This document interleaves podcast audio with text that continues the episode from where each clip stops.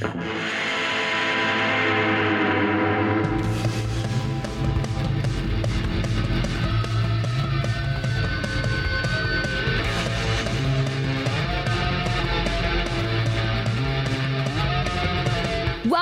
to Gleaming the Tube, the podcast where Kevin and Mike watch a film in which somebody rides a skateboard at some point.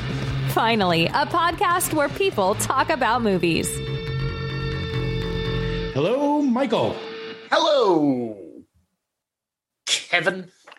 So this week we are discussing 2003's Stoked, The Rise and Fall of Gator. It's a documentary film directed by Helen Stickler about former professional skateboarder Mark Gator Rogowski, who rose to fame in the 1980s and is now serving life in prison for rape and murder. What a bummer of a story. it's, I mean, and I do want to, I mean, I, I think that description sort of did it, but I do want to give a content warning because we will be discussing that aspect. Yes. Of of this probably at the end of the show because like the movie, the movie is sort of about skateboarding in the 80s and early 90s and then becomes about this horrible crime Rogowski committed. I think if you don't want to hear about that stuff, you're probably safe and and I'll maybe even give a warning when we when we're going to start talking about it just so if people who don't want to listen to that can can turn the podcast off. Yeah, cuz it certainly is a it's some pretty harsh subject matter. Well, I mean, like you watch the film and, you know, he seems sort of like a roguish asshole for the Yes. first part, but you don't necessarily see him being capable of something like- like that. Well, and that's the thing is I think among those sort of mid to late 80s vert pros, that was certainly encouraged. It's like this very sort of like safe rebellion that within the context of the world of professional vertical skateboarding, these guys were encouraged to be these huge personalities. And it was when the industry shifted that a lot of these guys they had no uh, agency to like figure out what to do with themselves next. And the thing is, is that when you watch it, it's a documentary that it's kind of something that happens over and over again in skateboarding on a couple of different levels, which is you give a kid a bunch of money and a bunch of attention for being able to do this incredibly athletic, dangerous thing. And when the whims of the skateboarding industry shift, which I mean happen every two or three years, they're marketing to a different group of 14 year old boys. They have no way to sort of deal with the attention shift away from to the newer, younger, different crowd. Gator is sort of the most extreme version of what can happen I mean, obviously, I think he had some personal issues that may have come to the forefront whether or not he was a professional skateboarder. One thing I found interesting about the film was I don't think it ever goes into how he got the nickname Gator. They don't focus a lot on his early life at all, whether they didn't know much about it or whether it, maybe they just didn't feel like it was like pressing into the story. But yeah, they, there's no mention as to how, like, he kind of just arrives as a pro in the documentary. And it's interesting because a lot of these guys just sort of like arrived on the scene having grown up in the concrete skate parks in the 70s. Skate park footage that they show is the same skate park in the movie Thrashin'. It's Del Mar. It was one of the most famous skate parks in California. The documentary kind of arrives at him already, you know, already a pro for for Gordon and Smith or GNS, and then making the shift to Vision. So, as someone who was into skateboarding in the 80s, like what was your perception of Gator at the time? I made this observation when I was watching the movie that when I first got involved in skateboarding, the industry, there was only a few companies. The tastes shifted a lot slower. Uh, So, a person who had had like a pro design on a skateboard, those skateboards were available for years and years. It wasn't like they changed graphics every three months like they do now. And so, the gator board with that with that spiraling geometric shape was was one of those things. Like there's actually a scene where jason jessee is going through the the you know an old catalog and you could see like some of those boards were available for years at a time. So gator's name was just synonymous with pros it certainly helped that he had a memorable nickname later on in the 90s when street skateboarding i mean stacy peralta makes a ton of really excellent points in this documentary. One of the first really interesting points he makes is that there, was like a very few guys who could really rise to among the ranks in vert skateboarding. It's this unbelievably specialized thing that kind of not everybody can do, whether they have access to those kinds of skate parks or half pipes. There weren't many people who A had access to those things and then B had the ability to even drop in on one. So if you were one of those guys who could pull big giant airs, you know, you were kind of a made man in that world. So in that way, I certainly was aware of who he was. Like I, I liked this documentary a lot. You know, I read some interviews with the director after. I liked uh, that it was self financed. I know how difficult it can be to self finance a documentary and actually get it done. So I was super impressed by that. Helen Stickler also has some ties to our hometown of Providence. Uh, I believe she went to RISD, and one of her early films was about Shepard Fairey. Oh, I was unaware of that. She did a film called Andre the Giant Has a Posse, and that was kind of before Shepard Fairey really blew up. It was when he was just known for those stickers. Was that when she was a, a student that she made that? Or Shepard Fairey also went to RISD, so it was probably either when or shortly after. And she had she had some short films, which I think I rented from Obsidian Video in downtown Providence back when they were the place that rented weird videos. I thought the documentary was really, really good too. And like I, I, I feel like it, it operated for me for most of the documentary. What it was was a documentary about sort of that early to mid '80s boom in vert skating and how quickly the industry shifted. And that part was really fascinating and frankly a lot of fun to watch. I found myself sort of like laughing along with how sort of ridiculous some some of these guys sort of came off and then also found myself kind of laughing at how a lot of the people that are mentioned in the in the movie went on to have some pretty troubled things happen to them later in life well, it's like the the early part. It's interesting, like how much what happens mirrors the cliches of it's this cool underground thing. Then a bunch of money comes in. Then suddenly people start to get a little bit of fame, and then people start to reveal their troubles. It was a cautionary tale, especially for when people who are relatively young like get a lot of fame really quickly. Within the, that world of vert skateboarding, it was really interesting to watch because from a marketing point of view, vertical skateboarding is really easily marketed. It's something not a lot of people can do. And you, you know, it's a spectator sport. It's this perfect wooden U where you could sit people right in front of it and watch these guys toss themselves through the air. They said it. There was in every contest, it was the same five guys who were at the top of the heap because there was so few people who could do it.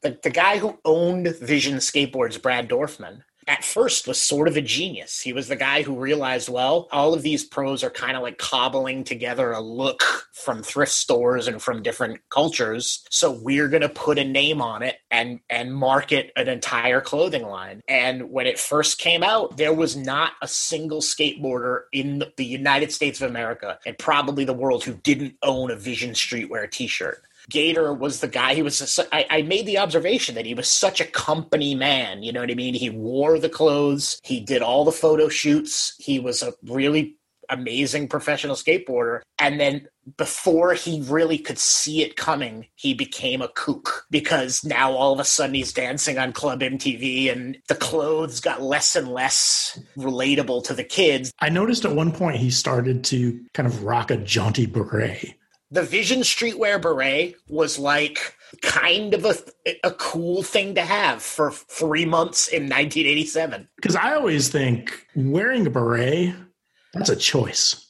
It, it absolutely is a choice. If, if you're a dude and you're like, you know what? I'm going with the beret today. The funny thing about the beret, I remember, you know, you would get the catalog, the California Cheapskates catalog, which like the Bible. You would like look through it and circle all the boards you wanted. And I also remember that among all of the pieces of accessory that you could buy, the Vision Streetwear Beret was like a cheap entry thing. Like a pair of Vision shorts or a Vision Streetwear t-shirt might cost you 20 bucks, but if I remember correctly, the Vision Streetwear Beret was like $5. It was made out of like paper material but you would get one because like it was like that or life's a beach was the other thing that was was really really a, you know a popular item because it was you never saw anybody who was wearing that stuff so if you had it you were kind of on the inside of this sort of new culture. Within two years, you had this whole crop of younger kids come in who just thought it was the lamest thing in the world. And if you're the guy who's on every page of every skate magazine wearing the Vision Streetwear beret, dancing on your skateboard, you're going to be the guy who's pretty lame. You know, the stuff on the ramps, I was like, oh, this seems really cool. The Club MTV scenes did not seem cool to me. I was excited when I realized that Downtown Julie Brown was in this movie because just say Julie, Julie Brown was in Clueless. And I feel like the podcast achieved like peak Julie Brown very early in our run. I didn't notice that the other Julie Brown was in Clueless. She was the gym teacher.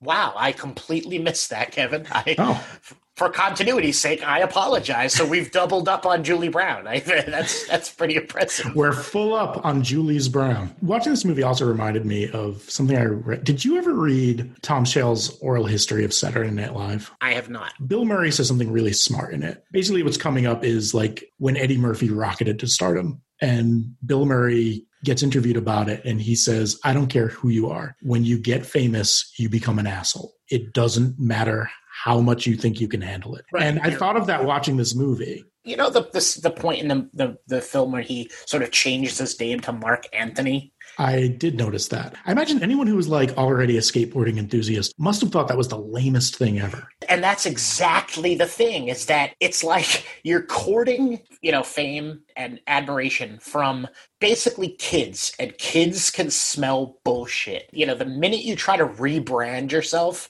skateboarding has this long history of being really, really unforgiving to that kind of stuff. There was a pro skater in the in sort of the mid two thousands who was uh, Levi's decided they were going to do a street brand division of Levi's, and they were trying to market jeans that were like half red and half black. And one kid was filmed wearing a pair of, you know, he was on the team. They handed him a bunch of money to be one of the first pros on the Levi's team. And he did an ad where he was wearing half red and half black pants. And this was, I'm going to take a guess and say it was like maybe 2003 or four. And he's literally never not had to talk about it in every interview since then. He just, you know, it was a misstep. Somebody put him in the wrong clothes. And, you know, people like, I don't remember the red and black pants. And he's like, yeah, I, I know, man. I was like 17 and somebody said they were going to give me a bunch of money to wear these pants. And yet, that's the thing about skateboarding is that it's like nobody's going to hesitate to tell you that you kind of pulled a lame move, you know? So weird because I grew up in the punk rock scene where that was never an issue. yes. you were allowed to freely make mistakes. And yes. no one no one would ever call you call you out about it. Oh, there are a lot of parallels to that. It's like yeah. youth culture, you know? I think that one of the only faults I found in the movie, I'm sorry if this is like a a departure from what I was talking about, but at one point they sort of edit the footage to make it look like he was absolutely useless as a street skateboarder. You know, when he was like having a hard time skating the curb and throwing his board and yelling. But in reality, like those pros were expected kind of to be able to do everything. He could ollie on the street and he could do a lot of those like early sort of elemental street tricks. It was just when the industry shifted almost to entirely street skateboarding that guys like him really did kind of get lost in the mix. But I mean, it was funny. They were showing that vision video and there was breakdancing, which reminded me of thrashin'. I was like, you know, I thought to myself, man, breaking is a memory. And I wanted to ask you because I didn't have the context you did for the street skating stuff, but it did make me wonder was there anyone who was kind of a superstar on the vertical skating who managed to maintain that when the shift fully happened to street skating. Absolutely. I will say this it's one of those sort of forgotten things in skateboarding because it has such a short memory that a lot of those original Bones Brigade guys. So, and this is this is another example of where Stacy Peralta was kind of the smartest boy in the room at that point. Where in in some of his later videos, the the two that were you know hugely influential to me were ban this and public domain. He he kind of made sure that the older guys were sort of in the mix with the younger guys. It was a lot of uh, like montages of like younger kids like ray barbee skateboarding together with older guys like lance mountain. Some of those like early 90s videos you have guys like steve caballero who by that point it's hard to know exactly how old he was because Steve Caballero was very young when he first came into fame in skateboarding, but there's there's scenes where Steve Caballero it's it's affectionately referred to in this day and age as street cab because Steve Caballero was like able to hang in there and start doing tricks on handrails, which handrails were kind of that was like sort of the, the the the real proving ground. If you could get up on a handrail and slide or grind down it, that meant you could sort of still have a place in, in street skateboarding.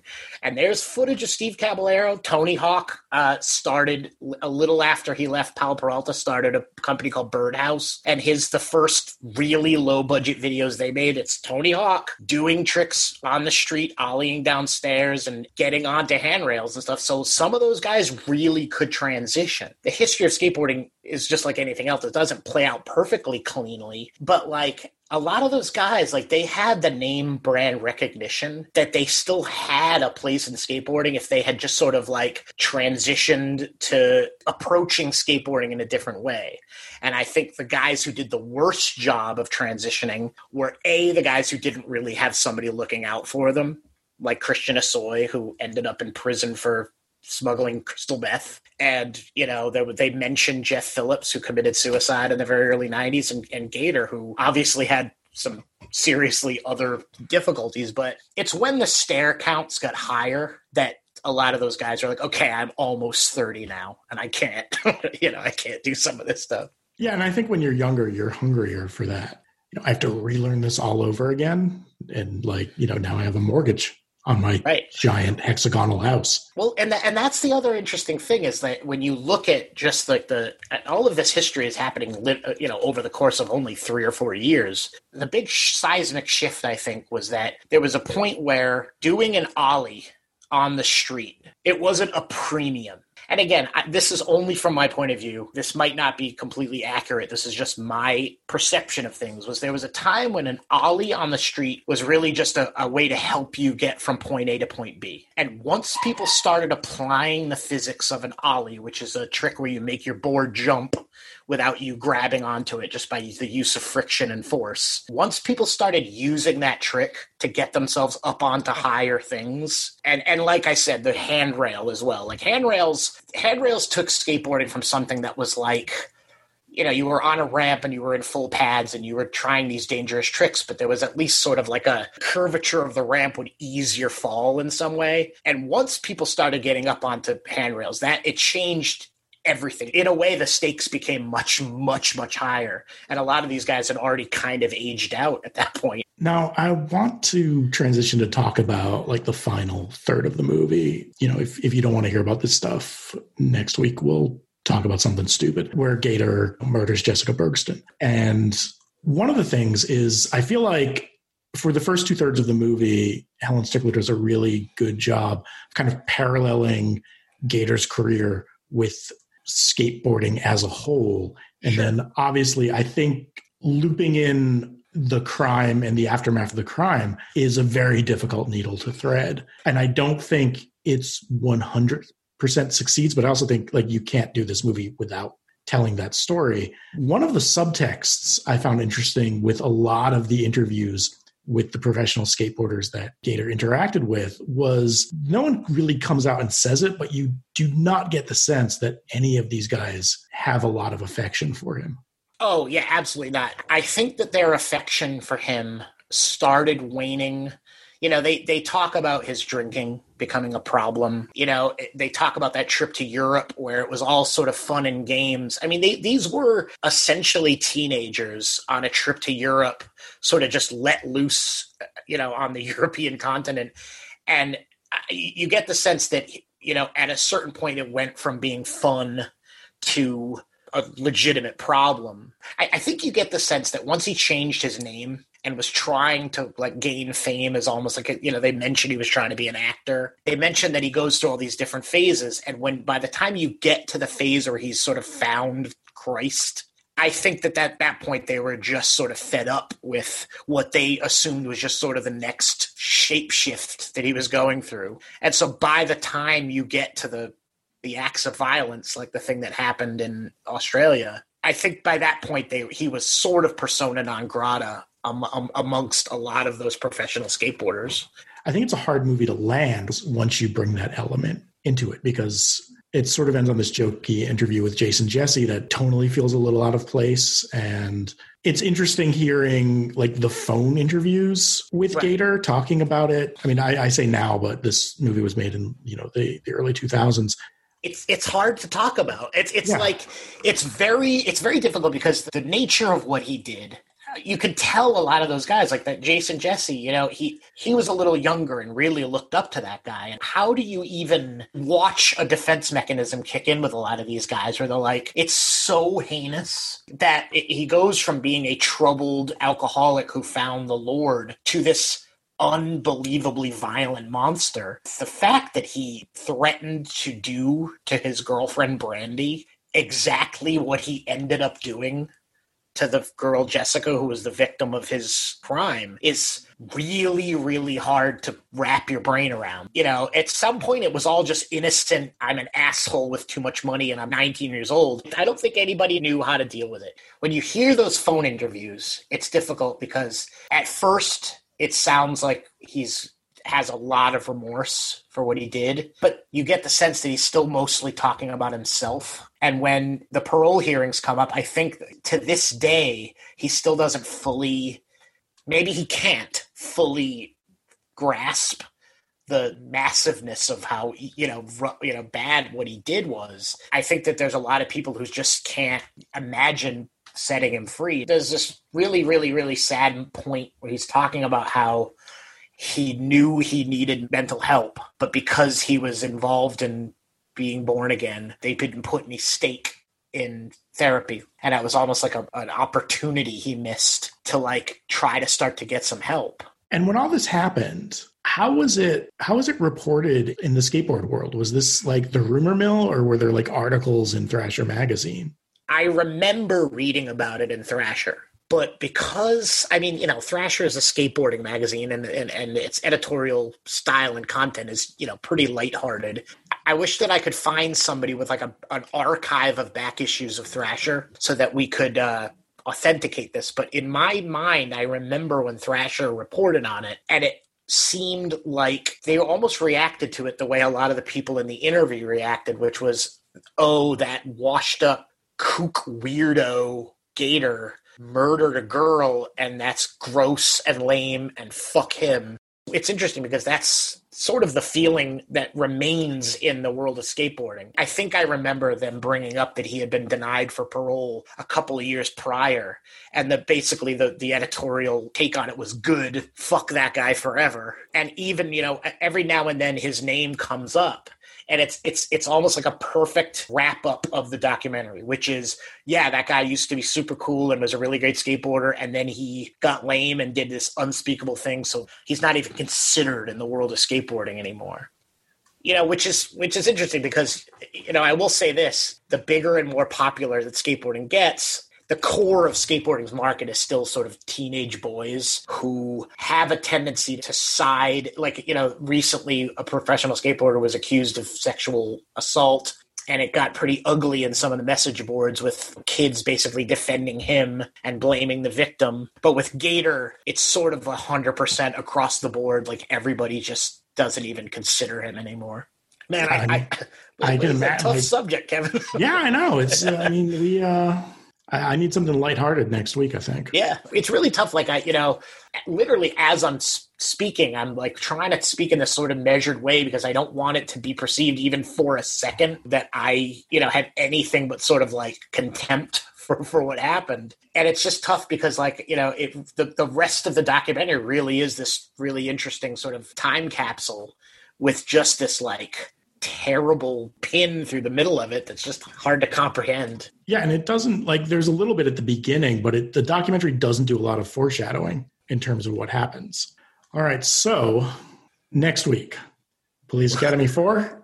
You know what? I I would love to talk about Police Academy 4 with you and its entire lack of skateboarders murdering people. Yeah, and it's also I think the most requested movie we've had you know, I'll I'll save it for next week, but I will say that in terms of impact, the two minute skateboarding montage that happens in Police Academy 4 had massive, massive, massive effect on people throughout America, including a very young Mike Brusso, who thought it was the best thing that he had ever seen in his life at 14 or however old I was. Well, thanks everyone for listening, especially through the uh, final bit of this podcast, which covered some some heavier stuff than we're used to. But next week, we promise things will be a bit more lighthearted.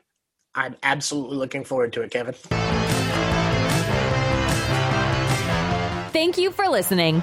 Our website is gleamingthetube.net. We're on Facebook at Gleaming the Tube, Twitter and Instagram at Gleam the Tube, and our email is gleamingpod at gmail.com. Production assistance by Liam Gray. Music by Kissing Contest. Skateboarding is not a crime.